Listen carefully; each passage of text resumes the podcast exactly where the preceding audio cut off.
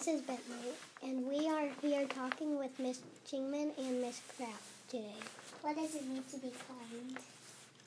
So I think that to be kind, you have to treat others the way you want to be treated. I think that's a big thing. I think you have to be respectful to other people.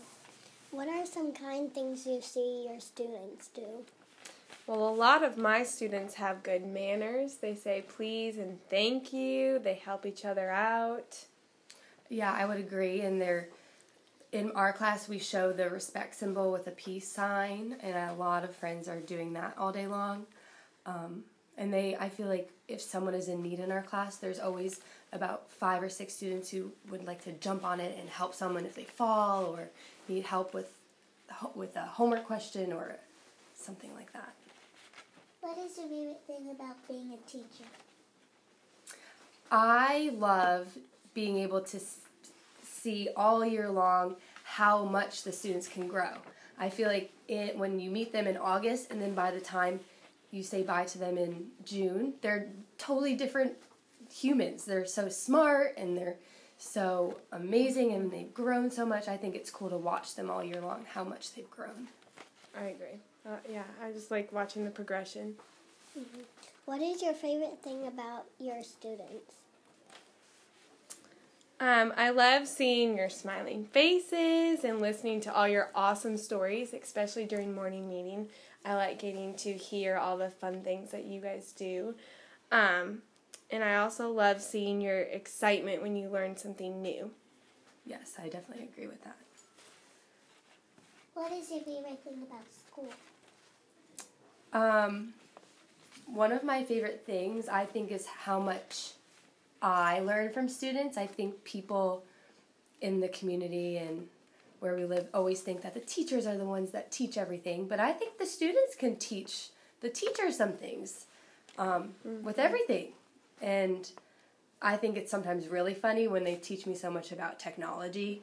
And if I, uh, if something is wrong with my computer or my Chromebook, they say, Miss Kraft, you just do this, and if the problem is fixed like that. And I'm like, oh my goodness, I didn't even know that. You guys know a lot about the Chromebooks more than we do. Yes. And the iPads, for sure. Why did you want to be a teacher?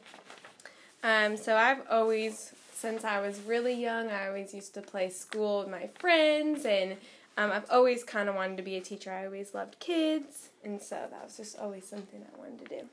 And my mom was a teacher, so I would always go into her classroom and um, learn how much she loved being a teacher, and she's my biggest role model, and she's my best friend, and I love her. So I just wanted to follow in her footsteps and be like her. She's a teacher.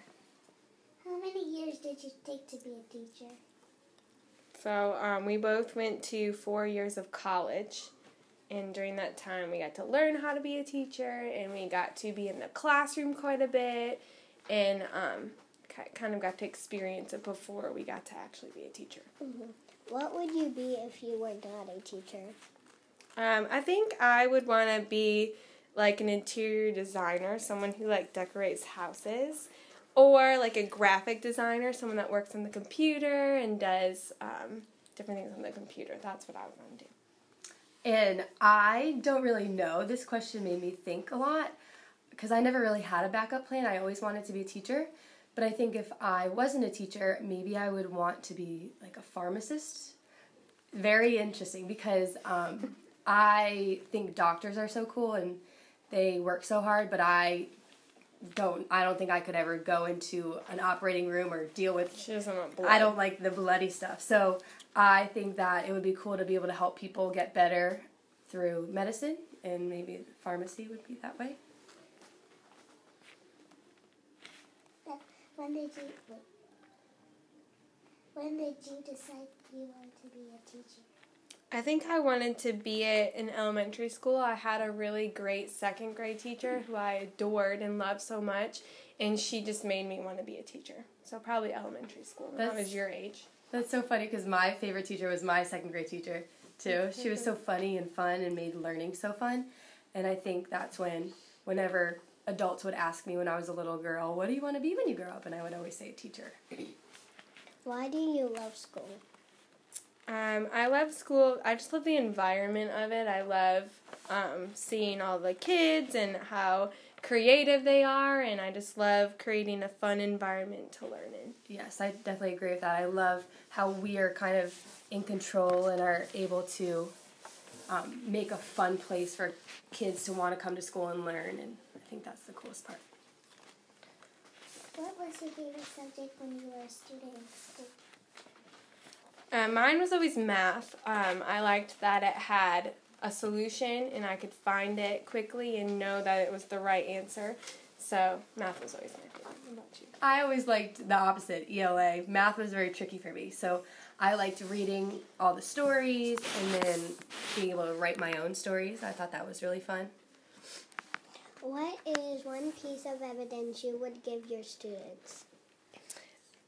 I would say advice. I would always say try your best. Um, even when something is really, really hard and it gets you down, always try your best because it'll get you really far in life.